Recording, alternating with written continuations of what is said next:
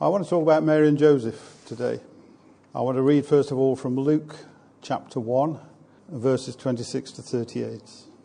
In the sixth month, God sent the angel Gabriel to Nazareth, a town in Galilee, to a virgin pledged to be married to a man named Joseph, a descendant of David. The virgin's name was Mary. The angel went to her and said, Greetings, you who are highly favored. The Lord is with you. Mary was greatly troubled at his words and wondered what kind of greeting this might be. But the angel said to her, Do not be afraid, Mary. You have found favor with God.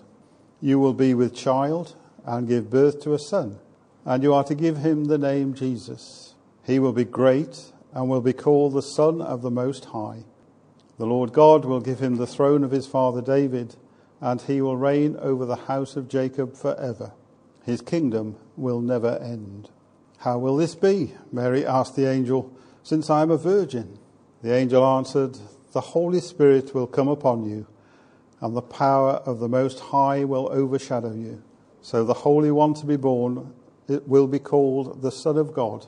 Even Elizabeth, your relative, is going to have a child in her, in her old age, and she who was said to be barren is in her sixth month. For nothing is impossible with God. I am the Lord's servant, Mary answered. May it be to me as you have said. Then the angel left her. Most of us know, I think, that things which are etched the deepest lines in our characters are the hardest and most challenging experiences we go through. They're the ones which develop our character and our relationship with God and our relationship with each other. But actually, knowing this doesn't necessarily make them any easier. We still have to go through them, especially in these times when the world around us seems to be in chaos and politicians are promising us the moon in order to try and capture our, vote. Our votes. And a fair few of those so called pillars of society, whom we have trusted and respected, suddenly seem to have murky pasts which are coming to the surface and showing them in their true light. Everyone seems to be out for their own interests and below everyone else. What are we to make about it all? Don't know about you, but I had a canvasser around for one of the main political parties a couple of nights ago. First thing he did was apologize for the leader of his party. Not directly, but the implication was there. He tried to convince me that our local candidate, notice I haven't mentioned the E word, was working around it. Tried to convince me that our local candidate was the person for the job and they would look after our local interests. But I said that would still mean your leader would get in. And I'm not sure I like what they're saying more than any of the others. I will be voting, but at the moment I have to say I've got no idea who for. And I'm sure I'm not on my own. This is one of the reasons we need church family as John did this morning, reminding each of us of God's faithfulness, which may not come in the way we expect and isn't always easy to accept, and may be the last thing we want to hear. But with Christian family, we can help and support each other as we struggle to be faithful to Him. I'm sure each one of us has got our own struggles and our own difficulties that we're going through at this particular time.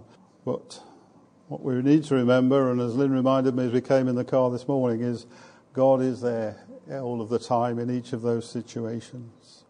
And I want to take a look this morning at Mary, the mother of Jesus, who one day woke up to a perfectly normal day. And then the angel Gabriel appeared.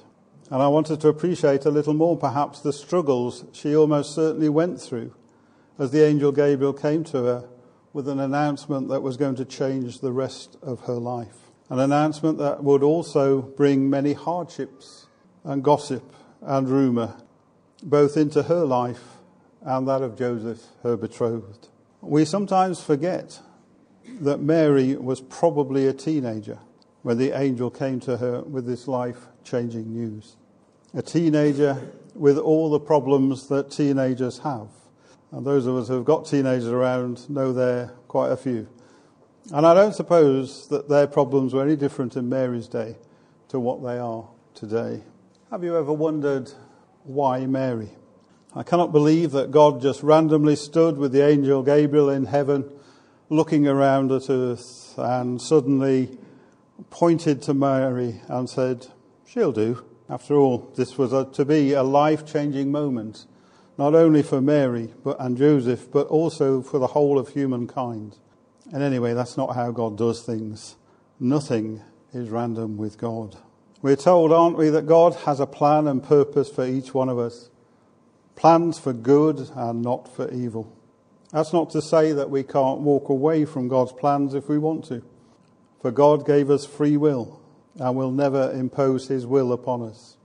Those of you that have heard my testimony know that I spent some 16 years walking away from God's plans for my life. But he waited patiently while I figured things out.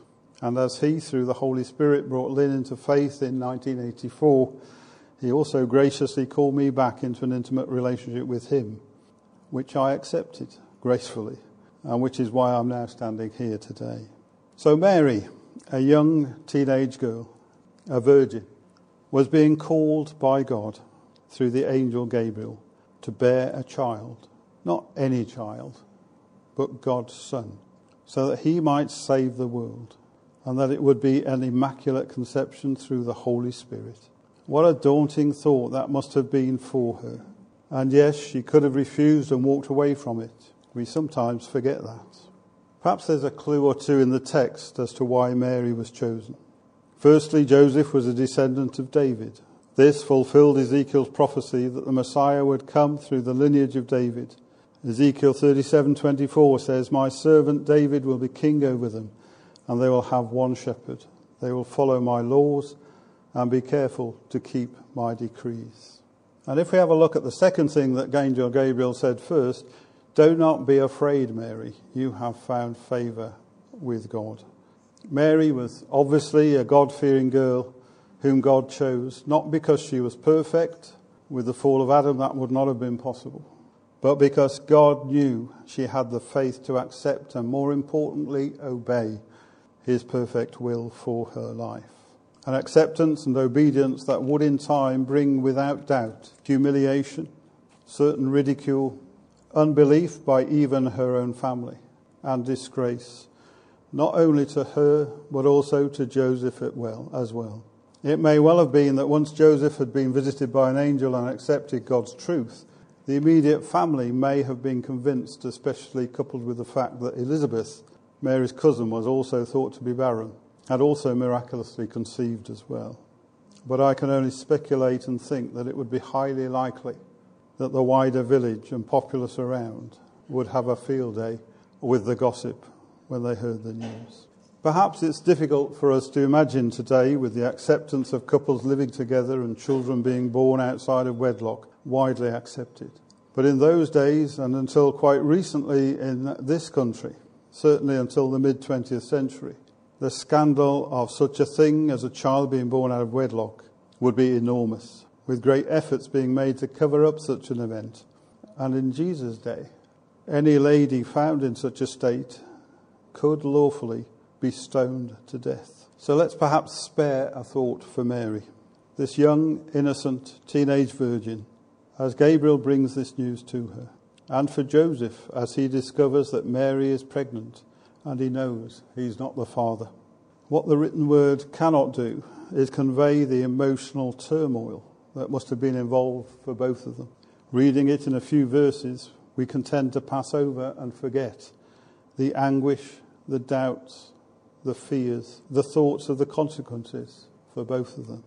Mary and Joseph must have had plans and a hatful of hopes and dreams, like all engaged couples. And they were now being asked to lay all of these aside and be obedient to God's call on their lives. Ladies, try to imagine how you would have felt in the same situation. And men, those of you who are married, try and imagine your reaction if your betrothed came and told you that she was pregnant and you knew it wasn't you who was the father. Both, I'm sure, would result in very mixed emotions. As we said earlier, as Christians, we will still go through hard and challenging experiences. The Bible tells us we will. But knowing that doesn't necessarily make it any easier to go through them. So here we have a young teenage girl being asked to give up the future she had planned to serve God. And Joseph, probably older, but in love with this young lady, and we are told a righteous man. He discovers the worst possible thing he probably could that she was pregnant outside of wedlock and not with his child. A crime, as I've said earlier, punishable by stoning to death, should Joseph choose to impose the law. It's only their faith in God and the reassurance of the angels that helped them to be obedient to what God asked of them. But I'm sure then, even then, it wasn't easy for them. Sometimes God can ask us to do things for Him that are outside of our comfort zone, things that will change our lives and sometimes our lifestyle dramatically. He doesn't always do it. In fact, you may be reassured to know that usually He will use us where we are. But Mary was not an unusual girl in any way. She was just a young girl going about her life, living her faith, just where she was, very much as you and I do. God, however, wanted to use her for his plans and purposes, and she was obedient. As she said, May it be as you have said. Similarly, the Apostle Paul was obedient to God's calling. He was well educated, had a position of power and authority and was an enthusiastic persecutor of the Christian church. But God wanted to use him, and as we know, met him on the road to Damascus in a life transforming encounter, which saw Paul, who was then Saul, saying later in life, Indeed, I count everything as loss because of the surpassing worth of knowing Christ Jesus my Lord. For his sake, I have suffered the loss of all things and count them as rubbish, in order that I may gain Christ and be found in him, not having a righteousness of my own that comes from the law, but that which comes through faith in Christ. The righteousness from God that depends on faith, that I may know him and the power of his resurrection, and may share his sufferings, becoming like him in death. That's Philippians 3 8 to 10. There are modern day testimonies you can read of successful businessmen and women, either giving up everything to follow Christ's call on their lives to the mission field, or setting up Christian works with their own funds to further the work of the kingdom. God is the same yesterday, today, and forever.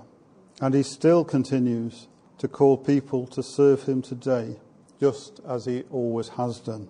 I want to leave you this morning with this thought we will be celebrating very shortly the birth of Jesus Christ, an event which changed the world and which came about because Mary was obedient to God's call on her life and she gave his plans priority over her own. If God was to ask you or me, and I'm sure he would do it as plainly as he did to Mary, he always does with important life changing decisions.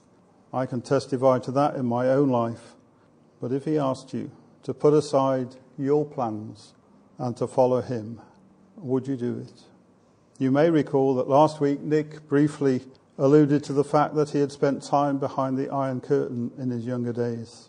What he didn't tell you was that he was taking in Bibles surreptitiously and preaching covertly at personal risk to himself of arrest and or imprisonment. Why?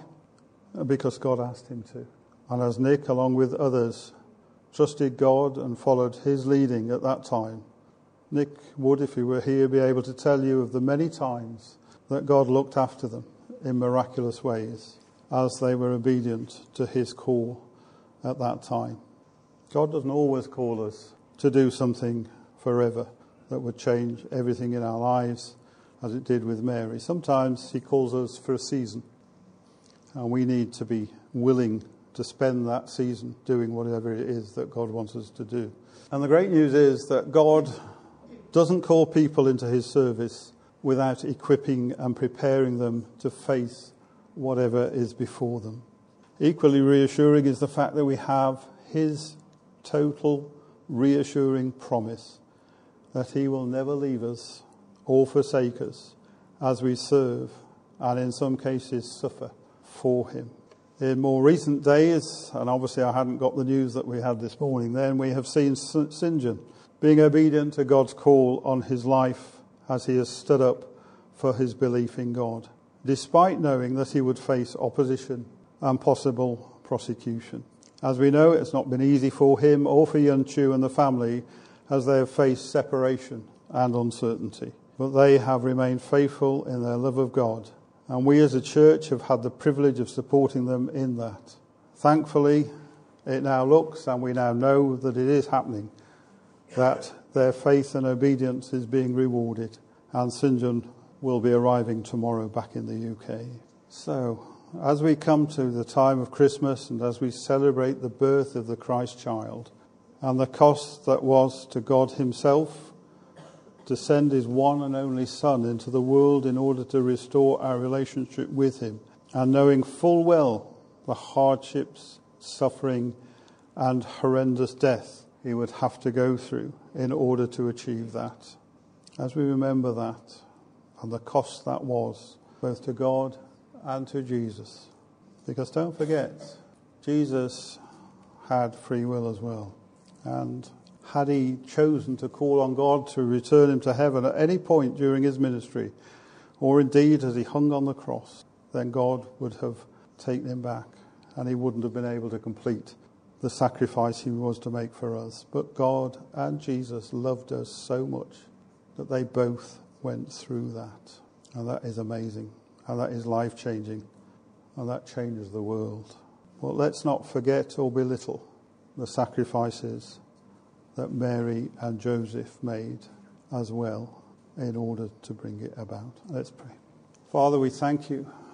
We thank you that Mary was obedient to your call upon her life.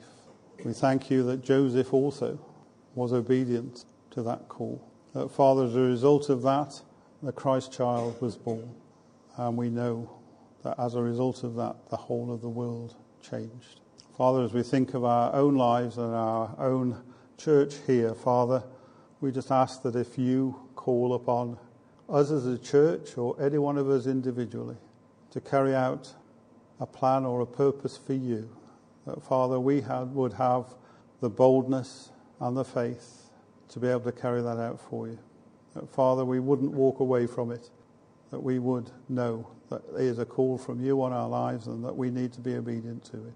Help us to do it with certainty and with reassurance and with that knowledge that we spoke about earlier that you will never leave us or forsake us and that you will never place a burden upon us greater than we can endure. Help us have the confidence of that, should you call us. And as we celebrate the birth of Jesus, in a couple of weeks' time, Father, we just pray that we would also remember the sacrifice made in order to bring that about by Mary and Joseph. In Jesus' name we pray. Amen.